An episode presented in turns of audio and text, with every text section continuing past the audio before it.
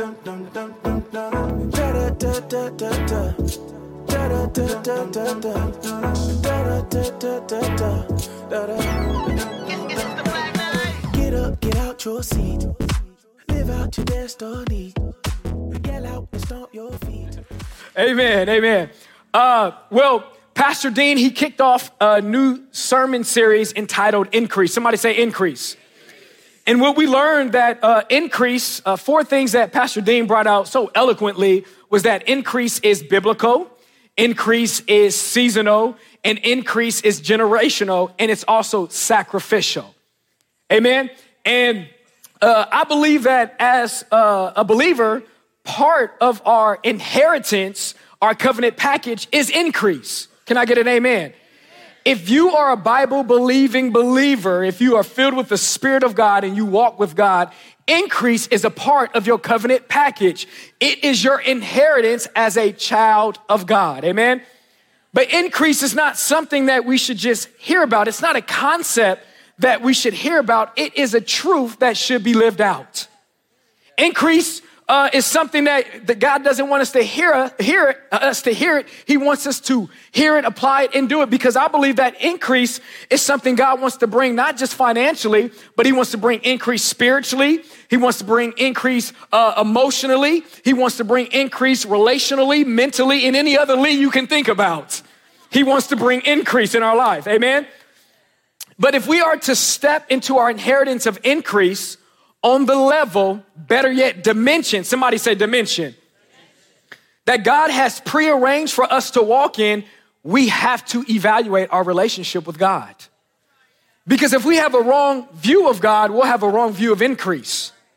Because the Bible says that God can do exceedingly abundantly above all that we can ever ask, think, or imagine, according to the power that worketh in us.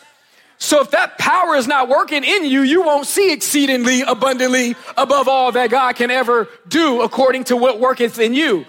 So if we want to have a better relationship with God's covenant package of increase, we are going to have to evaluate our relationship. We are going to have to see how we view God. Do you see God as a distant God? Are you afraid of God? Do you think God is withholding things from you because you made a mistake?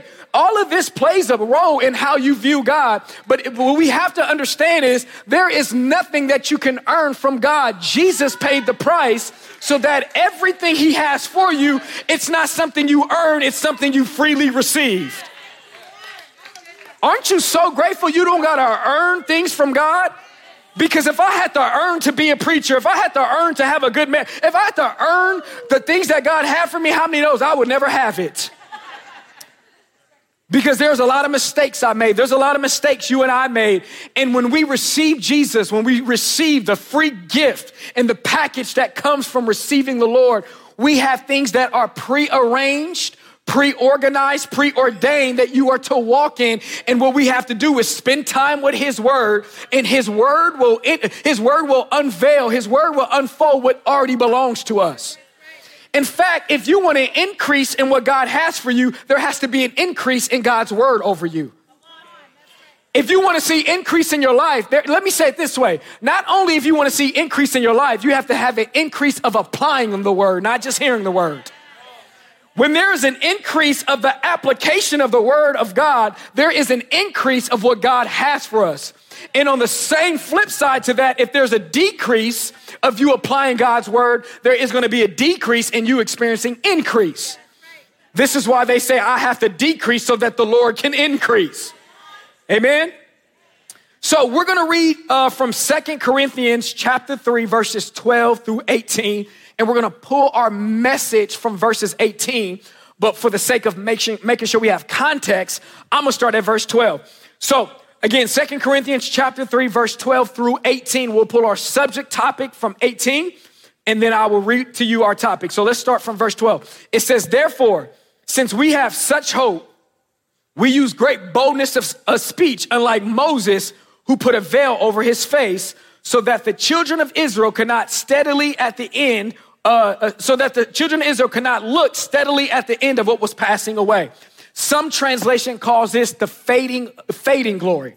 So uh, just to kind of help you understand what is happening here, Paul is using uh, something that happened in the Old Testament where Moses had spent time with God on Mount Sinai, where he got the Ten Commandments, where God had made a covenant with Israel. And, and as he was spending time in God's presence, God's presence rubs off on us. So as he spent time in God's presence, the glory of God came on his face and his face began to shine brightly.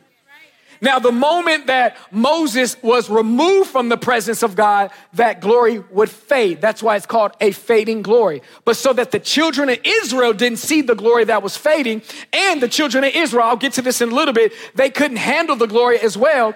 Moses put a veil to cover the glory. How many knows that God don't want you to cover glory? He wants you to release glory. This is why it says in the next verse that, uh, but the minds were blinded, for unto this day, the same veil remains unlifted in the reading of the Old Testament. Because some people read the Old Testament and don't see Jesus in the Old Testament. So because they don't see that Jesus is in Genesis, Exodus, uh, uh, Numbers, Leviticus, Deuteronomy, they don't see that Jesus is our beginning. They don't see Exodus, Jesus is our deliverer. They don't see Deuteronomy, Jesus is our reward. They don't see uh, uh, in Leviticus, Jesus is our sanctuary. They don't see in Numbers, Jesus is our guide. They see Old Testament, but they don't see Jesus in the old and new. They are uh, blinded because they do not accept who Jesus is. And the same veil remains on some people to, the, to this day who are waiting on the Messiah. We don't need to wait on the Messiah. The Messiah already came. The Messiah came, died, rose, and now he lives inside of you and us. Amen?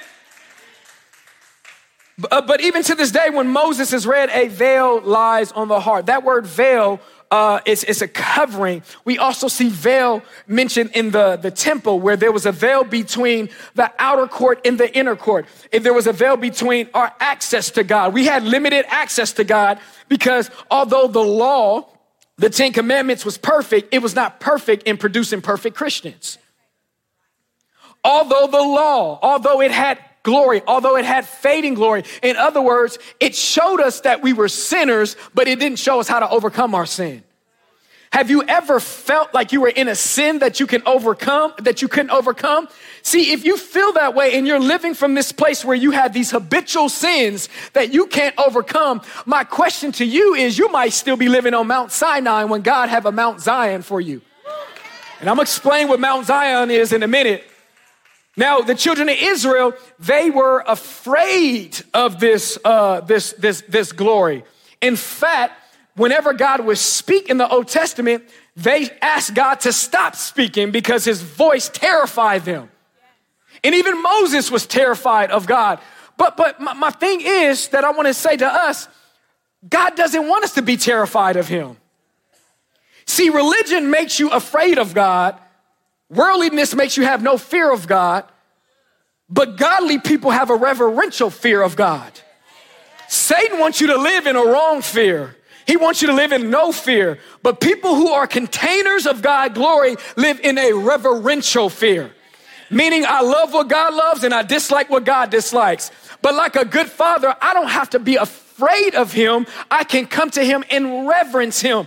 I have three kids. My kids are not afraid of me. They respect me. They know that I love them, but with that love, they know that I will also chastise them. But with that chastisement, that is not punishment. It's course correction. Many of us have a wrong fear and we think God is going to punish us when we come to his presence. But when we come to his presence, he don't want to punish you. He wants to course correct you.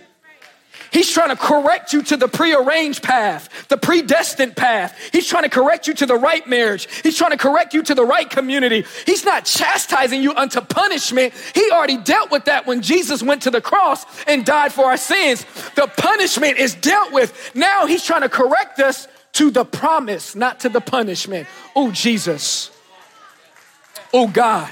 See, wrong fear makes you think that you're punished, and, and, and he's correcting you to discipline you and to add punishment to you. But the right fear knows that it's not a correction unto punishment.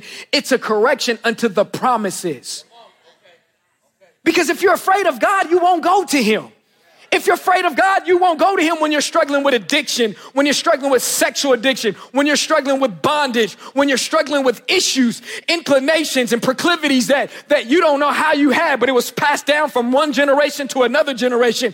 And when you are in Christ, the curse is broken off of your life, but you may not be experiencing the freedom in Christ because he broke that curse because you keep calling yourself cursed. In Christ, you're not cursed. What you call a generational curse could just be a generational mindset. A mindset got passed down to you. A curse didn't get passed down to you. Because Christ redeemed me from the curse of the law. He redeemed me from sickness. He redeemed me from death. He redeemed me from hell and the grave. So now I can come into the presence of God as if I never sinned, although I have sinned, but because I'm coming through the blood of Jesus, God doesn't see me as a sinner. He sees me as a saint. And when he sees me as a saint, he'll begin to cut out the wrong things and cut in the right things. But if you don't know that you belong in the presence, you'll run from the presence of God and you'll think you're cursed. And I'm here to tell you, you are not cursed if you are a believer. You are blessed. You are highly favored. You are prosperous. God has a plan for your life. Stop listening to the lies of the enemy. Stop listening to the lies of the devil. You just need to change your mindset. You need to trust in the Lord and acknowledge him in all your ways and lean not on your own understanding. And as my spiritual father would say, your own stupid understanding. Your own, stu- and, and, and you know, people come up to the prayer line and we want people to always come up to the prayer line. But sometimes people are asking me to pray things away that they can only renew away. Oh, Jesus. I can't pray something away that you have to renew away. I can't pray your anger away. You got to renew that anger away. I, I can't pray certain things away. You got to renew your mind. The promises of God are yes and amen, but you want something to happen quick and you want something to happen now. And God can give you an instantaneous miracle, but sometimes it's in the process of unrenewing your mind. Eternal qualities are being built into you. So God will use temporal situations that are squeezing us to develop eternal qualities within us. Oh God, somebody needs to hear that. See, if he gave you the prayer right away, you won't develop the eternal qualities. But if he tells you the answer is yes, and I just need you to follow this process, while you're in the process, those fruits of the spirit get developed. Self-control gets developed. Patience gets developed. Temperance gets developed. So that way, when you step into the promised land, you have the fruit of the spirit to keep what God has promised you. But if God gives you something that he promised, and you don't have those eternal qualities, you'll keep losing the very thing he promised to you. That's why you might can't hold on to something good because you haven't developed the D N A of God. You want the promises of God. You also need the D N A of God. It wasn't that God couldn't take the children of Israel to a shorter route to experience the promises of God.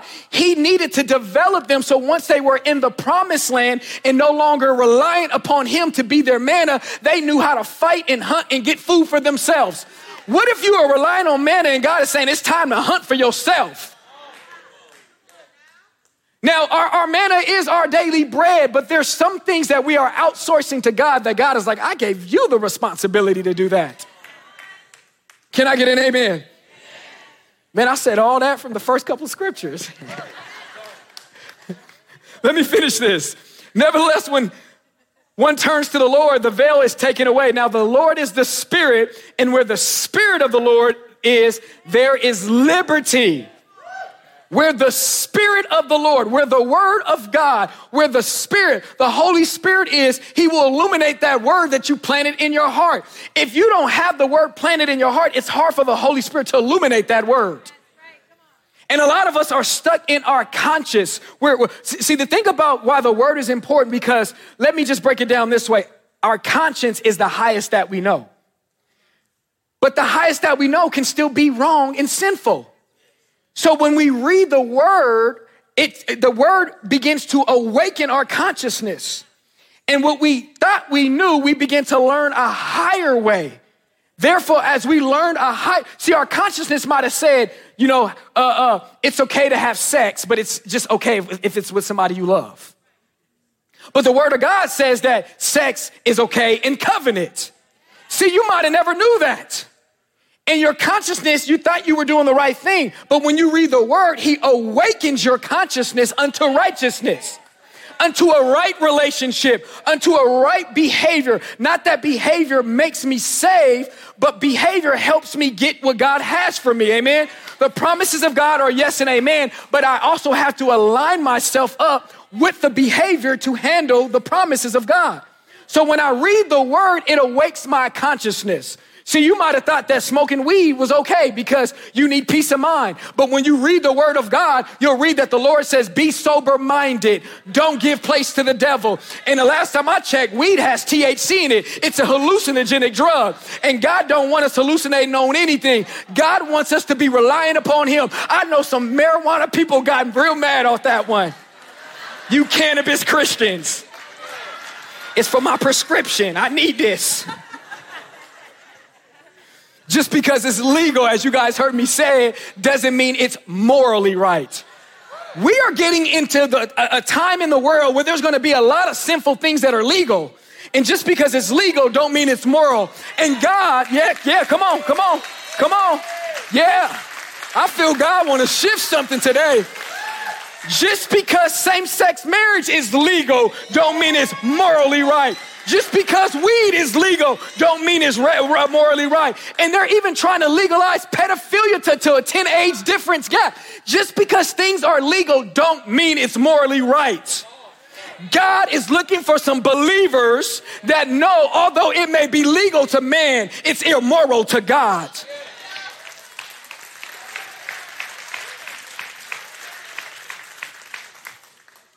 And it says, but we all with an unveiled face beholding as in a mirror the glory of the Lord are being transformed. Somebody say transformed. Into the same image, not being transformed into the physical image of Jesus, but being transformed into the eternal qualities of Jesus. And then it says right here, this is where we're going to pull my message topic from. So in the art of preaching, they tell you never preach for twenty minutes and then say, here's my message topic. So all my scholars, forgive me. From glory to glory, just as the Spirit of the Lord is. Being transformed into the image from glory to glory, just as the Spirit of the Lord. One translation says, ever increasing glory. That's what I want to talk to us today about, is ever increasing glory. I'm going to pray real quick. Father, we just thank you. Spirit of the living God, give us ears to hear, heart to receive, eyes to see. I decrease that you may increase in this service. I thank you for your glory, removing all blindness, all deafness. I thank you that your glory will resonate in this place in such a way that it is tangible in our lives. In Jesus' name, amen. Now, if, you, if you've been in Christian circles or been to church for quite some time, you know, there's a word that we often use, which is glory to the, hey, that was a good sermon, to the glory of God. Hey, uh, to the, you know, uh, I want to give God glory. Glory is a frequently used word in Christian circle. We call it Christianese. We got our own language. But it's important to know that what, what glory means in the Bible, it's used to describe God's power. It's used to describe God's splendor. It's used to describe God's majesty. Again, I know these are all angelic terms, but it's also used to describe the weightiness of his word.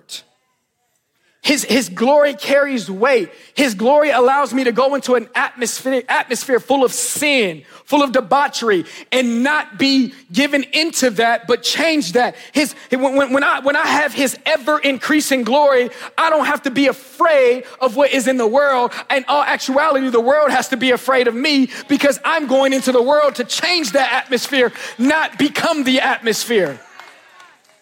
You got to understand what you carry. You got to understand this glory that we have access to. This glory that we have access to is not to just live in this space. It's to be filled up in this space so that we can go out there in the world and bring more people to this space. The glory that God wants you to have access to is so that you can witness on your jobs, so that you can be a representation of his kingdom to your family. It's so that you can carry his glory, because his glory is not limited to a building. His glory is not limited to a location. His glory moves wherever we move.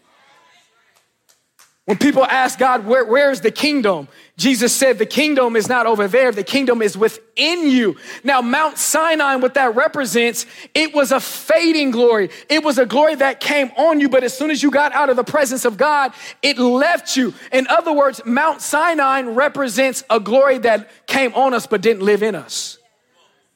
So we had access to a glory that if I needed to defeat Goliath, I got glory. But as soon as that uh, uh, uh, giant is dead, I don't have glory. it, it, it gave us access to glory to do powerful things, which was a shadow of what we can do in Christ. But it wasn't an ever-increasing glory. It was a temporal glory. It was a fading glory. Somebody say a fading glory.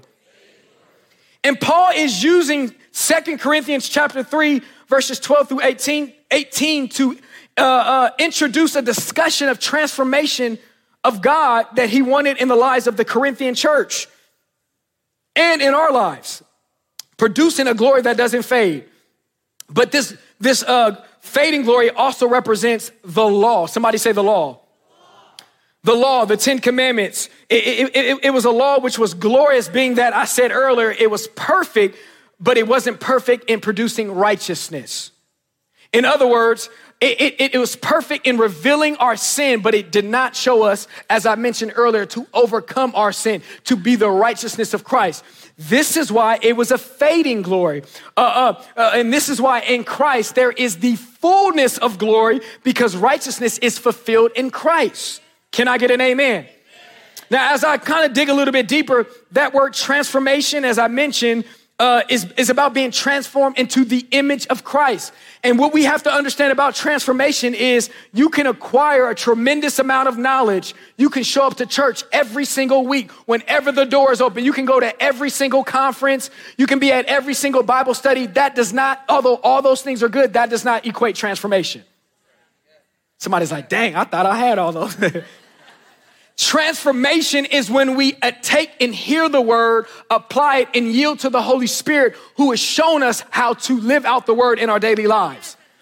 It is impossible to have transformation without a relationship with the Holy Spirit. This is why Jesus says, I must leave and send you a comforter, an advocate, a standby. He is going to be the one to help you. See, what the thing is, we're trying to get the help of Christ without the help of the Holy Spirit.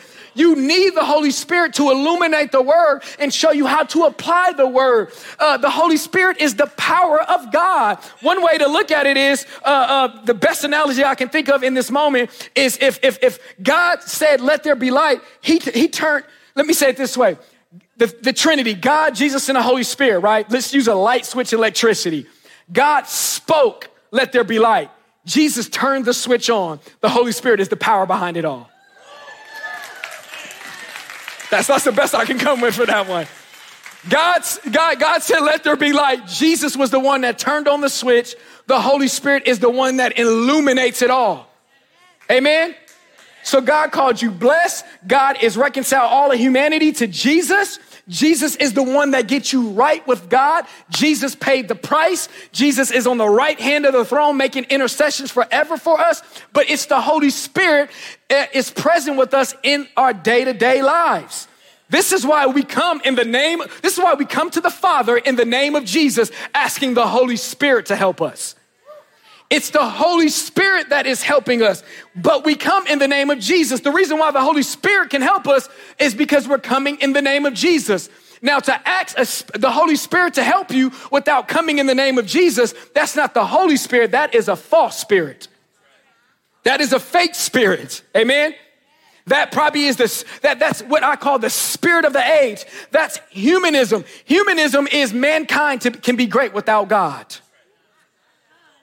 That is what uh, Satan offered Adam and Eve. Surely you won't be. Uh, surely you won't die. You'll be like God. That the, the humanism, the spirit of humanism, is I can be great. I can be successful. I can have all that I want apart from God. And the thing about success is you can be successful at all the wrong things. You can have millions of dollars. You can be successful, but still miss your purpose and destiny. In fact, Satan don't mind you being successful as long as you're not in your purpose and destiny. Because it's when you're in your purpose and destiny that can only come from God through Jesus, empowered by the Holy Spirit, that he begins to be empl- unemployed in your life. But when you don't know your purpose and destiny, you allow Satan to still have access to your life. You, you have not fully overcome the uh, what I call the randomness of life. Because without purpose and destiny, your life is still up for grabs. See, when you have purpose, when you have destiny, when you're clear on what God's called you to do, when you have a vision, you don't have to worry about being self-controlled and temperate because you have a greater ulterior motive. You have a greater purpose to keep you temperate, to not make bad decisions. But when you don't know your purpose, your life is up for grabs. You begin to blind experiment. You, you, you allow your curiosity get you to places that, that you should have trust God's word in. Can I get an amen? Amen?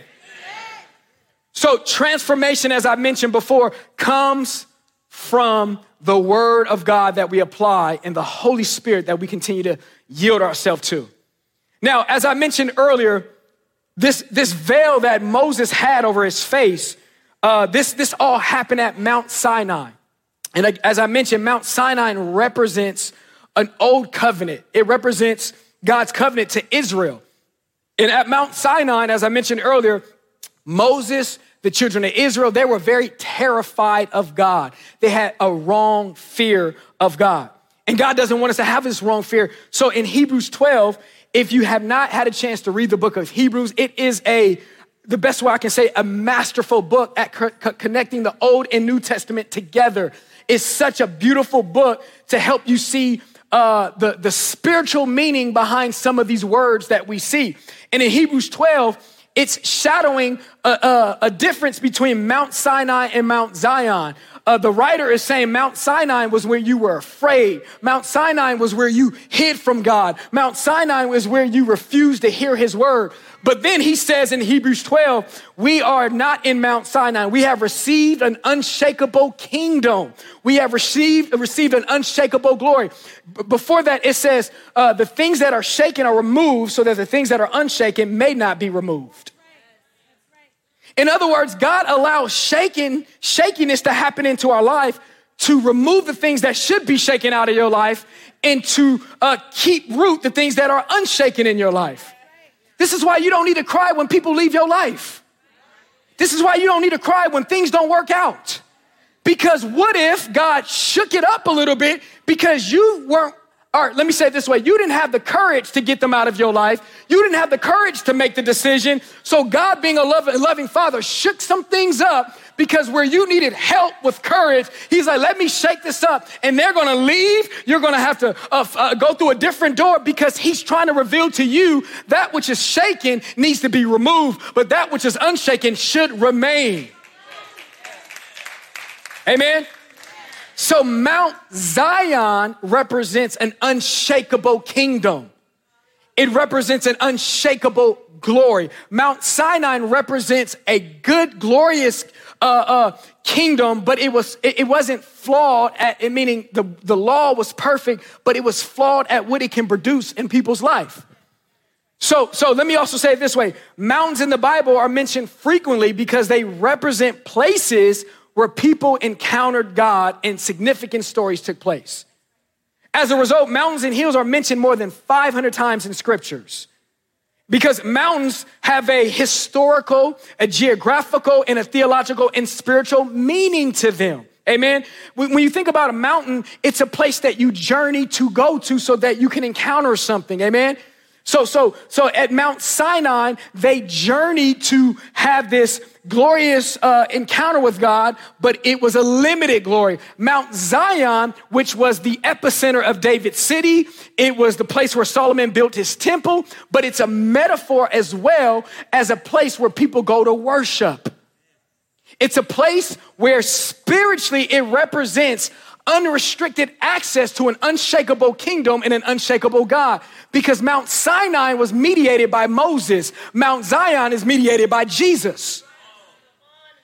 See, Mount Sinai was mediated by a flawed man, and Mount Sinai was a place where we had to wash our hands, get showbread, bring animals, and then we had to be afraid that we might die if we get too close to the presence of God. But Mount Zion is a place where Jesus is the perfect sacrifice. That in Mount Sinai, we offered animals. At Mount Zion, we offer our life. because Christ is now the mediator of a new covenant. He's now a mediator of an ever-increasing glory. This is why uh, uh, uh, Jesus allowed this architectural disaster when he said, I'm going to destroy this temple and rebuild it in three days. What is God saying? I don't want you to live in a temple made by uh, man's hands. I want you to live in a temple made by my hands. So he destroyed this architectural design that we had a fading glory, meaning we had access to it. We had to go to it. We had to find it in order for it to come on us. But God is saying, I'm going to do away with that temple and I'm going to create a temple within you. So that way you don't have to go to a glory that will come on you. You will walk in a glory that lives in you. Meaning it's an ever-increasing glory. Wherever I am, the glory of God can be. Wherever I go, the glory of God follows me. This is why Scripture says Christ in us, the hope of glory. Because now we have the source of glory. We have the source of God's splendor, His majesty, His weightiness. And most importantly and most practically, glory is the manifestation of God's word. So when I spend time with God's word and I speak His word, I'm not speaking things uh, out frivolously out of uh, into existence. I'm spending time with His word on healing. So when I step into environments of sickness and death, because I can access a glory that is ever increasing, now I step into atmospheres and I can speak the word of healing because I don't have a glory that I visit. I have a glory that I can live from. Amen. If I see my, my I'm, I'm struggling with lack, or if I'm, there's a, there's a mindset of, of, of poverty, I can spend time with God in His word and hear about His covenant package and hear about uh, in Deuteronomy that when we hear and obey, there we will eat the good of the land. And now I can come into this natural atmosphere after spending time with God in this spiritual atmosphere, and I can start speaking life over my finances. I can start speaking the provisions of God. Can I get an amen? Amen? So Mount Sinai is symbolic to God's covenant with Israel, and Mount Zion is symbolic to God's new covenant with us. Under Mount Sinai, there was the, uh, let me give you this contrast. Under Mount Sinai versus under Mount Zion. Mount Sinai re- represented that we were righteous by flesh. Mount Zion represented that we are righteous by faith. Mount Sinai represents that we offer animals. Mount Zion represents we offer our life. Mount Sinai represents wrong fear. Mount Zion represents a reverential fear. Mount Sinai represents circumcision of the flesh. Mount Zion represents circumcision of the heart. Mount Sinai was where only certain people can have access to God. Mount Zion is now Jew or Gentile, male or female, rich or poor, Greek or Hebrew. We all have access to the glory of God. Oh, y'all missed a place to shout. Which means you don't need to wait till Sunday to get a word from God. You can go into the presence of God yourself because you have unrestricted access to the glory of God. You don't have to outsource hearing a word to a pastor, to a leader. God can speak to you directly. I don't know if we understand the importance of this. We had to get spoke to God. God spoke to us through a person. God spoke to us through uh, rituals. But now Christ is our ritual. Christ is our sanctuary. So what took a lot of rituals and movements just to get in the presence that I could die from, now I have unrestricted access to the glory of God, to the angels of God, to heaven's economic system, to the healing power of God, to the, to the provisions of God. Meaning, as a believer, there is no lack in my life when I have the glory of God in my life. Which means you are always one decision away from stepping into the right place in your life. One moment, one day, one year of obedience can accelerate your forty years of disobedience. What you have brought into your life from years of disobedience, if you would just give God a year, if you would just give God a moment, if you would just give God a second of obedience, He can accelerate you in that one year, what you try to do on your own in those fifty years. God's glory can accelerate the time. How can He accelerate the time? Because God is eternal.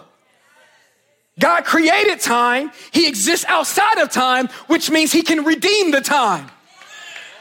I'm going to say that again. God is eternal. He lives outside of time. He redeemed time, or he lives outside of time and he created time and he can redeem the time. That's why uh, uh, when we see a miracle, miracle is simply a temporary suspension of natural laws.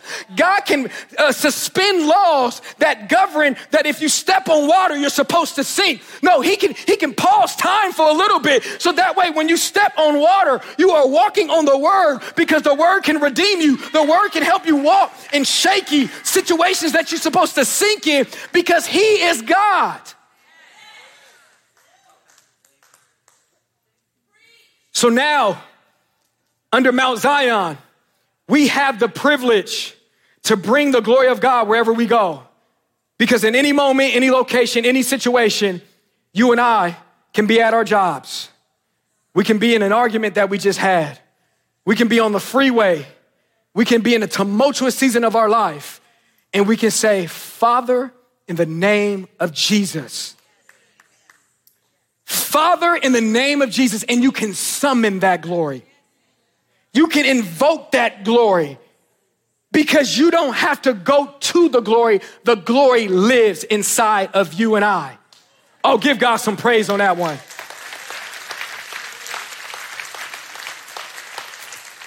As I'm coming to a close, I want to talk about the sequence to glory.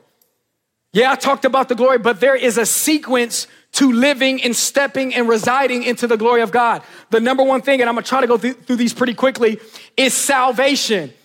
Many people, let me say it this way, everyone is created by God, but not everyone is born of God. All of creation, it comes from God, but all of creation was born into sin, shaped in iniquity, because of what Adam and Eve did. So we are all created by God, but we're all born into sin. This is why a new birth has to happen. This is why we got to get born again, because what we were born into doesn't give us access to the glory, because we're sinful. This is why we got to accept Jesus Christ, get born again, and now we have access to this glory. And when you step into this glory from that salvation experience, the salvation of God brings the glory of God, and the glory of God brings the favor of God. What if I tell you that there's a, there's a favor that God has for your life, that your pedigree, your education, your giftedness, your upbringing, your aristocratic self can't access it? And there's also a glory and a favor that your past, your trauma, your sin, your mistakes can't restrict you from it. You can't access it on your own, and you can't lose that access on your own. It is simply because of Jesus Christ, not because my education, not because of my eloquence, not because of my intellect. All those things are important, but there's a favor that comes from God that none of these can purchase, that only obedience in the word of God can bring me. And there's a favor that can hit your life, that your past, your mistakes, your divorce, whatever it is, can't restrict you from it. So Satan, the father of lies, want to tell you, you messed up. He wants you to have a wrong fear of God, so you keep hiding yourself from God. When it comes to salvation, God doesn't hide himself from us in our sin. In fact, he covers us. If we look at the garden when Adam and Eve sinned, he didn't hide themselves. He didn't hide himself from them. They hid him, th- themselves from him. So Satan wants to make you think that God is hiding himself so that you can hide yourself from him. Oh, Jesus, if you can think that God is hiding himself from you, you will begin to hide yourself from him. But God says, where are you, Adam? God is saying, where are you, son? Where are you, daughter? You are called to carry my glory. You are called to abide in the presence of God. You are called to be a world changer. You are called to be a generation curse breaker. You are called to be a millionaire. You are called to bring the presence of God in whatever spheres of influence that you have. So while you think God is hiding himself from you, he's running towards you. I didn't find God. God found me. I didn't find God. God, he was never lost. He found me. He picked me up. He spoke life over me. So if you think God is hiding himself from you, you have a wrong view of God. God is not mad at you. God is not bringing curses on your life. God is not uh, uh, bringing things in your life to get your attention. God can, his goodness leads you to repentance. It's just, now, now, when you sin, there are some natural inbuilt consequences that will come your way. Let me say it this way. Salvation gives me uh, access to his, his, his grace, but, but, but my poor decision doesn't remove consequences. Let me just put some, let me put some accountability in here. My sin, let me say it this way. Salvation is a free gift, which means you can't earn it. If it's a free gift, if the grace of God is accessed by faith in Christ and what his works did, not my works, and it's a gift, I can't earn it. Which means as Christians, we have to stop preaching that people can unearn it. And what I mean about it is, I'm not saying that you cannot renounce your faith and give it up. You can, you can renounce it, but what I'm saying is it is very hard to unearn something that was freely given to you. Sin may unravel my uh, uh, life, but it won't unravel my relationship with the Lord. It, it will, when we sin and we get disobedient, we make bad decisions, there are inbuilt consequences that you are going to have to face, but it doesn't remove God's love from you. It just means you haven't accepted his love completely, because when you accept his love, uh, his love doesn't make me think how much of sin can I get away with. In fact, his love makes you think I'm going to overcome every sin that I used to get away with. It shifts your paradigm. Number two, the second thing to sequence of glory, and you can play softly for me, is sanctification. Somebody say sanctification.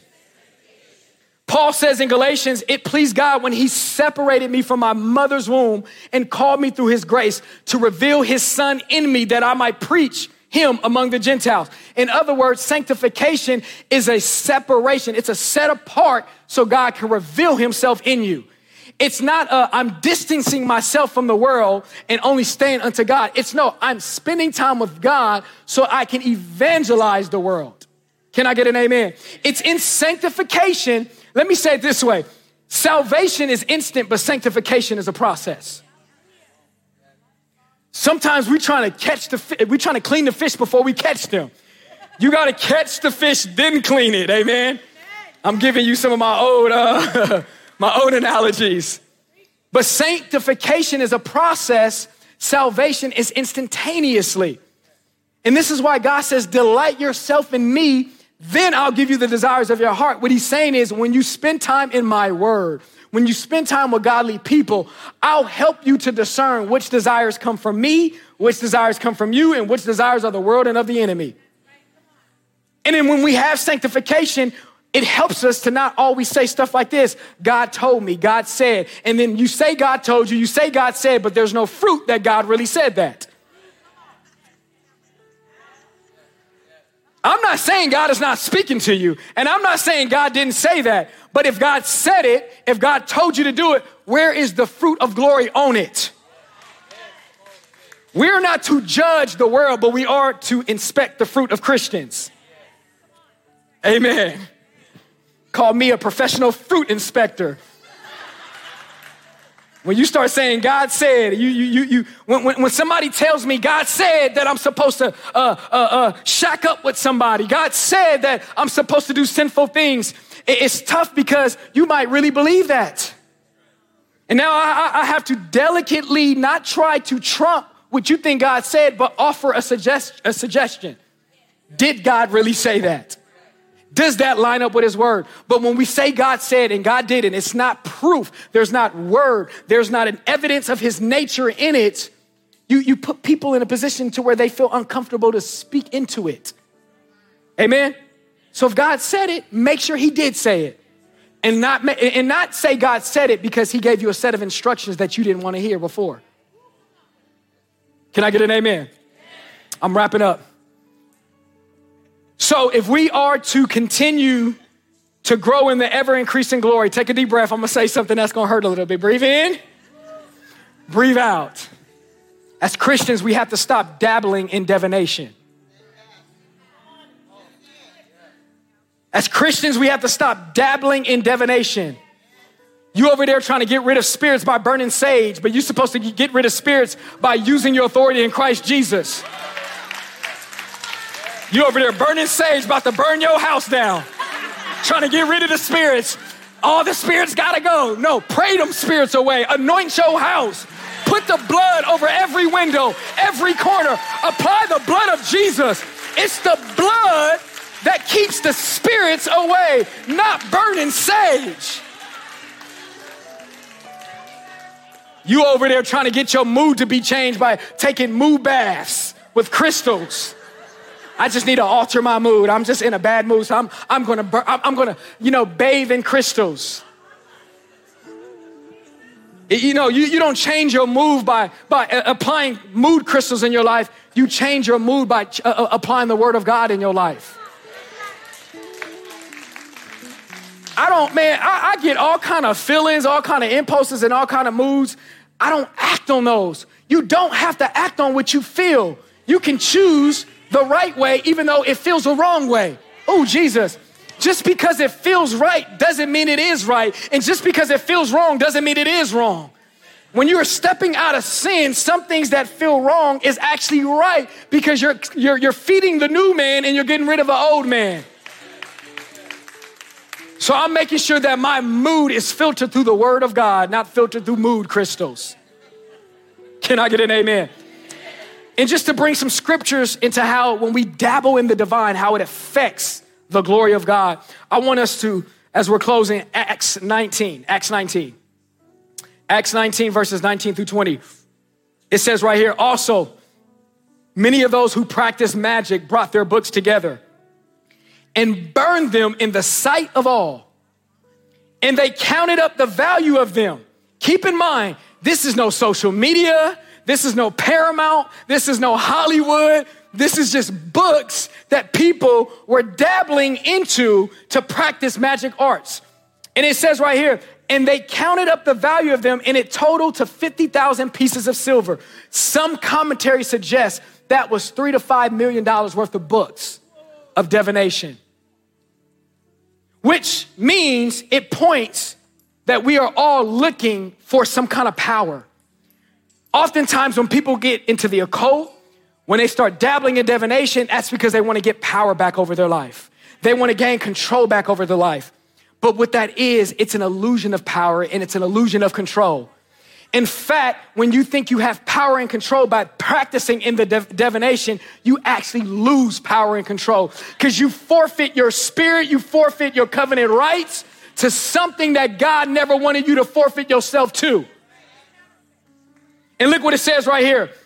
So the word of the Lord grew mightily and they prevailed. After they burned those magic books, after they distanced themselves from dabbling in the divine, the word of God grew. My charge and my declaration and my encouragement to you is stop dabbling in the divine if you are and start going deeper into the, stop, let me say it this way, stop dabbling in divination and go deeper into the divine.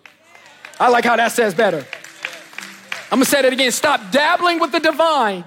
The divination. Just checking to see if y'all paying attention. And go deeper in the divine. That de-alliteration. Lastly, stand to your feet. If we are going to increase in glory, we're going to have to increase in hearing and obeying the instructions that the Lord has given us.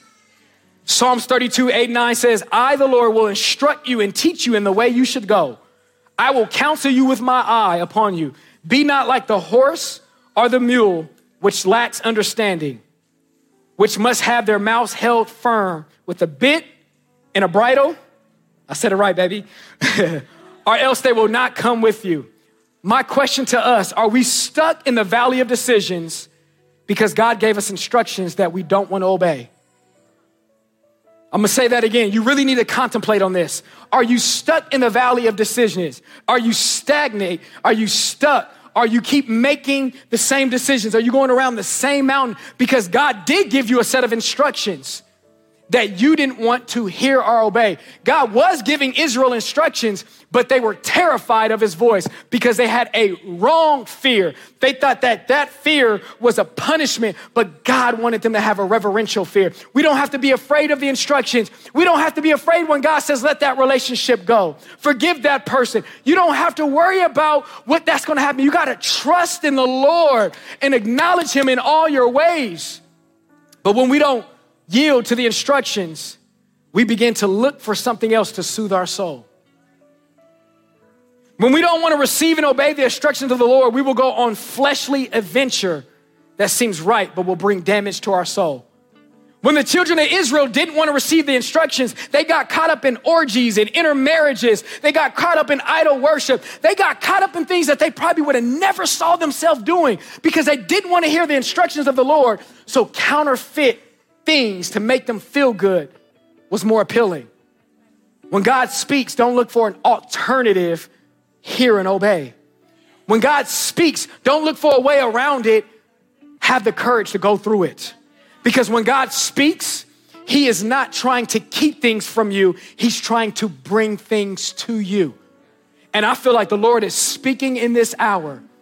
The God, God, God is accelerating things in people's life. God wants to do things in your life that in one generation, it took years to make happen. God is looking for people who are postured at his presence, who are humble and submitted to him, to hear his instructions and obey and walk in a greater glory that God will have for us to walk in. My question to you as I finish up and leave you with this final thought: the very thing that you think is feeding your soul could be killing you softly because you didn't want to hear the instructions of the Lord. The Bible says there is a way to a man that seems right, but in the end, it leads to destruction. Our way out of destruction is instructions. God wants to instruct us in his word. Hezekiah was restored for fifteen years of his life because God gave him a set of instructions. He said, get your house in order and you will be healed, and I will add fifteen years to your life.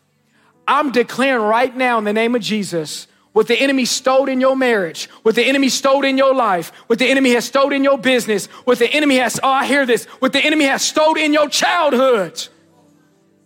Yeah, the enemy had tried to steal things in your childhood. He tried to steal innocence. He started, he tried to steal trust. And I feel the Lord saying, as you will trust and hear him, he will restore the innocence. He will restore the virtue. He will restore the dignity. He will restore the honor back to your life. And I'm declaring restoration to come over us right now in the name of Jesus. I pray that what the cankerworm and the locust have eaten up, Lord, I declare that you restore. I, I'm, I'm believing that I'm preaching, preaching to people who want it all back. Whatever the enemy has stolen, whatever he has taken out of our life, I won't double fold. Whatever the enemy has stole, I won't double fold. I won't double for my trouble right now in the name of Jesus. And if I got anybody in belief of that, I just need ten people to praise God because you believe God is a restorer. He's a restorer. He's a healer. He'll bring it all back. He'll restore what the enemy has stolen. He'll restore what the enemy is trying to keep out of your life.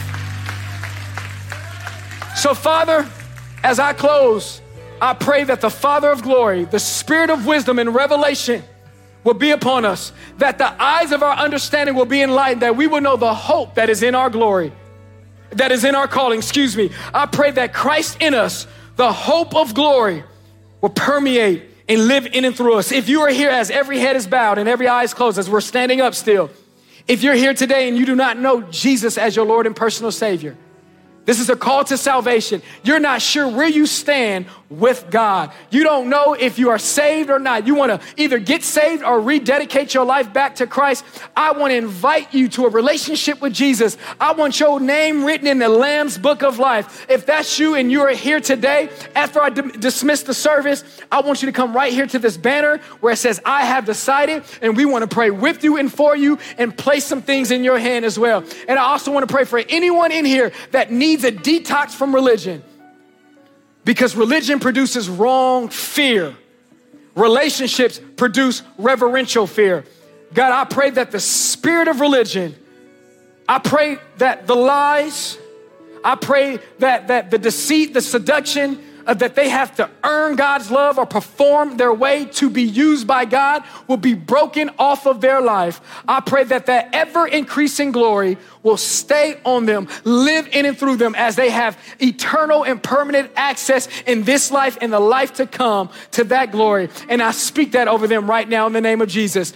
And if that's for anybody in here, and we all can do it together, let's give God some praise. Go ahead and bless the Lord. Let's seal it with some praise, with some thanksgiving. Thank you again for joining us. We pray that message ministered to your heart and lifted your spirit today. Hey, to find out more about joining the R L C online family, you can find us on the Church Center app. You can also subscribe to the YouTube channel if you haven't, and follow us on Instagram and Facebook. God bless you.